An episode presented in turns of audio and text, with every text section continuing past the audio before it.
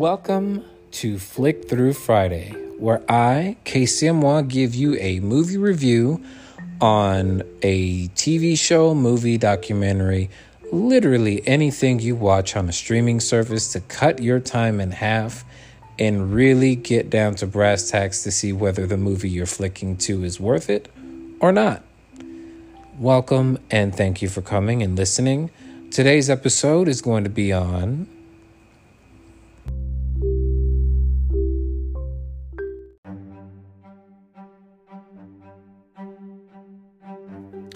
the Fear Street trilogy. Let me just go ahead and say that this is worth it, worth it, worth it.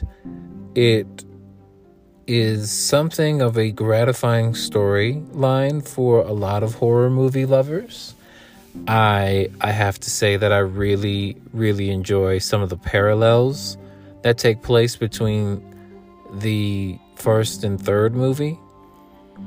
I also have to point out that his, historically, this movie sort of turns a few old conventions on their head, um, particularly with the main character or the protagonist of this story being queer. Um, I'm here for it. In the way they introduce it, now that I, I really can't ruin it for you. I could, but I can't. Just the reveal of that was actually really interesting. Um, I also want to point out that there is a lot of excellent timepieces and sound and soundtracks and and artists who were pulled in to like to rally in this soundtrack is is just phenomenal. Like they had a really phenomenal selection going on here. So yeah, um Fear Street, that's Fear Street 1994. That's Fear Street 1978, and that's Fear Street 19, 1666. All three of those movies are, oh my God, worth it. They're worth the watch. They're really interesting. They keep you engaged. I will go into more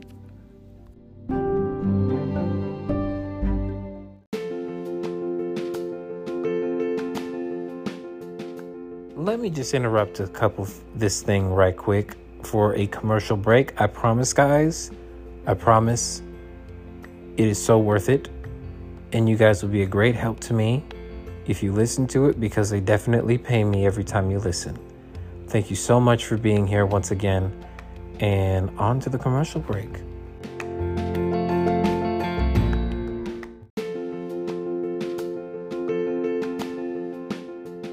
Just right quick before I continue, I just want to take a moment and ask that if you are listening and you can't quite hear me, or you maybe don't like an episode, or maybe you do like an episode and you want to let me know, please be sure to send me a DM on my Instagram at official K A S S Y underscore A M O I. That's official Kassy Amoi. Thank you so much for listening. Thank you, thank you, thank you so much. I hope I was a great help to you. And on with the show.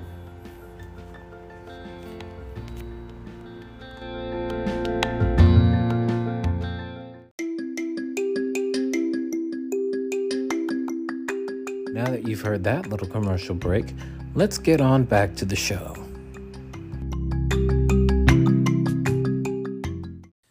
Okay, so I started off on the bat on the first part of this whole segment, which was whether the Fear Street trilogy, movie trilogy series is actually worth it. It definitely is. The story is exceptionally unique in the genre of horror films, in that what you would typically assume to be happening or what would happen is we have all grown accustomed to things taking place or happening doesn't.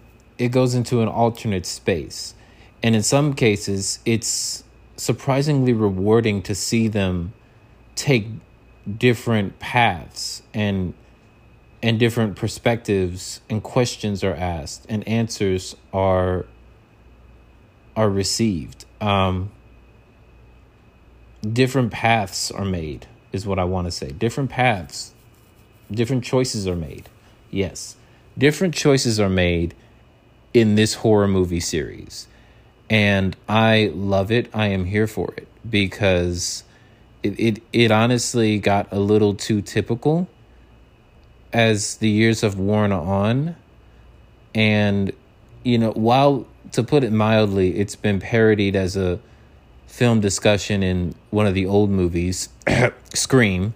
Um, there's also validity to it.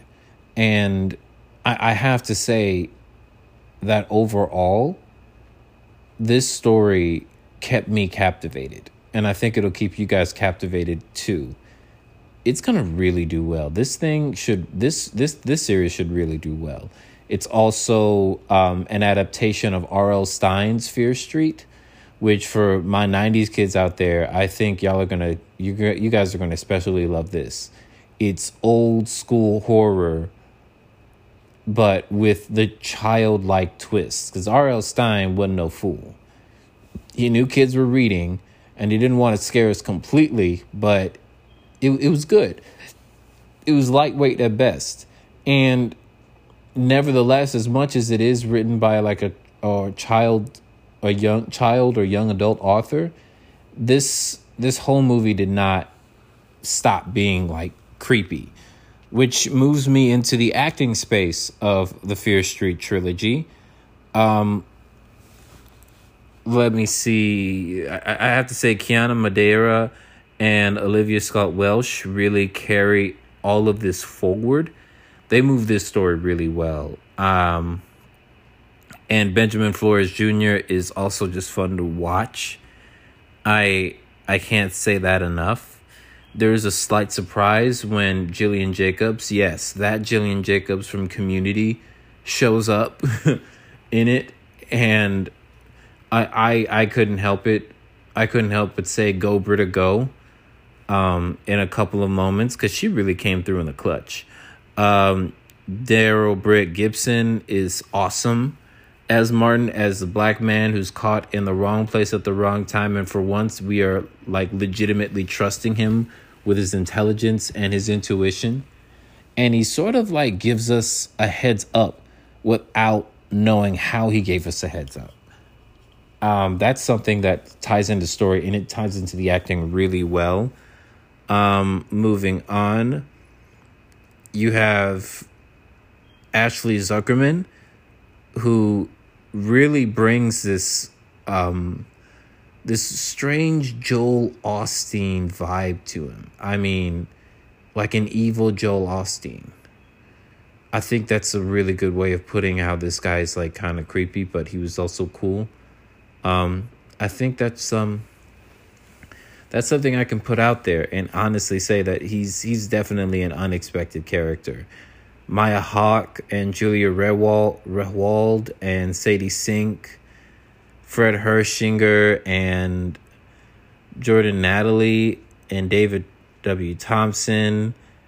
I mean, Jordana Spiro, like the list goes on as you move through the entire series it's it's interesting and surprisingly amazing to watch. Sadie Sink really pulls it together. Ryan Simpkins, Emily Rudd, McCabe Slye. Again, these guys really bring the heat. They still bring the heat. And there's a lot of range on Kiana Madeira that I really enjoy.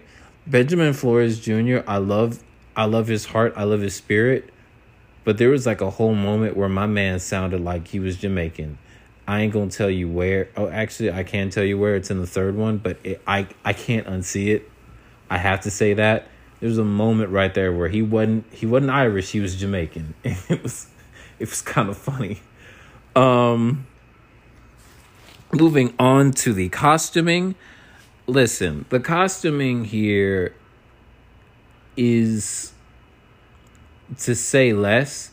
It's an excellent blending of classic horror movie genre, of classic horror movie classic horror movie genres and tropes blended into the modern day that still give us very freaky, scary vibes, but they don't overplay or overshadow the entire story. I mean, I, I, I cannot express this enough. The costumes on here are just simply marvelous. From the period pieces in 1994. Okay, 1994 is period. Okay, there is a whole period there. There is there's plaid, there are jeans, there are monochromatic colors that are being used here and 1666 to say the least is exceptionally easy when you really think about it because there's too many movies there are too many movies and too many tv shows that take place in periods in the 1600s 1800s and so forth that are really played well here. Um, 1666 costume gives me strong the cruci- arthur miller's the crucible the cru- not crucible the crucible vibes. Um, it's exceptionally it's exceptionally astute and I, I have to say I enjoyed it through and through. I I legit I literally and legitimately felt as if I'm really walking walking through time with these characters and we're given a great sense of what the history is and does to this group of people of Shadyside and Sunnyvale. Um, it's certainly, to say the least, nothing short of amazing. Moving on is the musical score. Listen, the musical score here, uh, okay. I know I said this about Exterminate the Brutes, but it, I, I feel like there's a polar opposite going on here, especially with, with Fear Street 1994. This this song selection here is probably sitting up in your old iPod somewhere and you don't even know it. Like it is it is amazing. It it was it's it's just amazing. Um a lot of memories, a lot of time capsule pieces, time capsule songs are in that movie and I have to say the same for for 78 night for 1978 it's like it's bananas. It's bonkers. The the music selection the orchestra the orchestra working double time through all of our moments of suspense and silences and creaks of of of curses being wrought into the earth are everything. I mean they are everything in this movie. I I really love this score, uh, as you can apparently hear from me. Like I really love this score. Um, it played really well, like as a part of this whole masterpiece um, of a movie. Uh, there were there were certainly a few kinks with plot here and there, but it the kinks aren't so there or so pronounced that that this doesn't feel like a parody. Um, need I remind all of you um, aficionados and connoisseurs of, of horror film genre, no one really makes rational choices when they're in fear. Um, especially when a lot of these characters just t- traipses back on the story. Um, especially when a lot of these characters in this movie are coming to grips in coming up with ideas as to what to do next to defeat and handle the hauntings that are killing everybody. Um, and the ghosts that are taking taking heads kicking ass and taking names so to speak or taking heads and and writing names into stone walls. Anyway uh the cinematography is the last bit here and I want to say one thing is that it's interesting. It's not exceptionally extraordinary, but I want to say it's interesting. There's a lot of um, depth play, what I call depth play, in which, in the moments when you feel like characters should have been closer to each other than they actually were. Um, a particular example is when Martin is trying to trap one of the ghosts in the mall, and one guy just seems to be walking towards him, slow but at a somewhat slow but at a very pretty deliberate pace. And on a certain level, it feels as if he should have reached him by now, but it just didn't. It didn't quite hit. It didn't quite play like that, and I have to honestly say it it played very well, but it can get a little annoying. Or you just don't notice it at all because you're really enjoying this movie. It's the, the movie overall is is really good.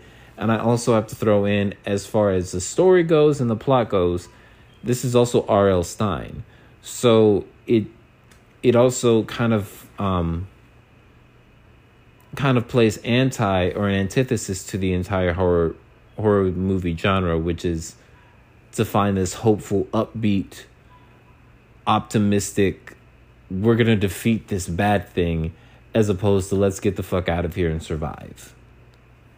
Um, let's get the fuck out of here and go to another town.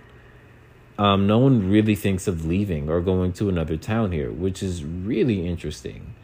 Um, but to the cinematography, it it plays very well and it's woven very well. I'll put it like this the cinematography, costuming, and the musical score in this movie series acts as an excellent fusing that acts as a trunk. If this if the series were a tree, the musical score, the cinematography, and the costuming would be the tree trunk. It's very dense, it's fibrous, it's alive and vibrant with the right kind of colors and a kaleidoscope of choices being made for each and every character. And it only underplays the leaves, which is the acting and the story that everyone likes to see and likes to look up at. But they forget that there's a trunk to this tree. And that's a very good thing with this movie. Uh, there are movies out there, and I've judged and I've reviewed a couple of, of them in the past episodes where that is happening but in some cases, I notice that the tree trunk looks better than the leaves.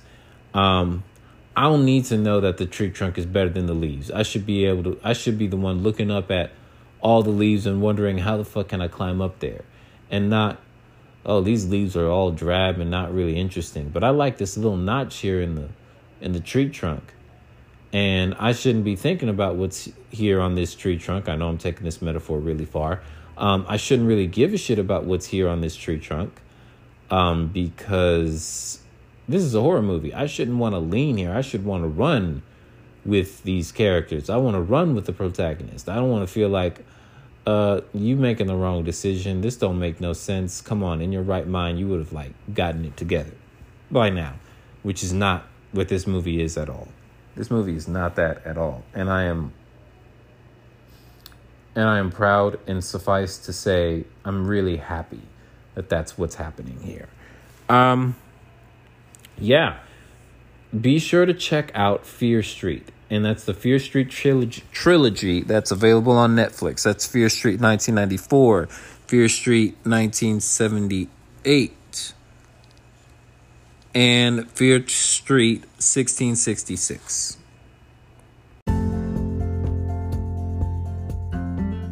Oh my God, thank you so much for spending some time with me on Flick Through Friday. Please let me know if I've been of any help, if I have been any help to you at all. Let me know in the comments eh, on my Instagram and or Facebook. Please be unafraid to shoot me a DM. I am always looking to improve. Once again, I appreciate you making it to the end. You have no idea how much I truly appreciate all of you, each and every one of you. So, sincerely, from the bottom of my heart, thank you. And I will talk to you next time on Flick Through Fridays.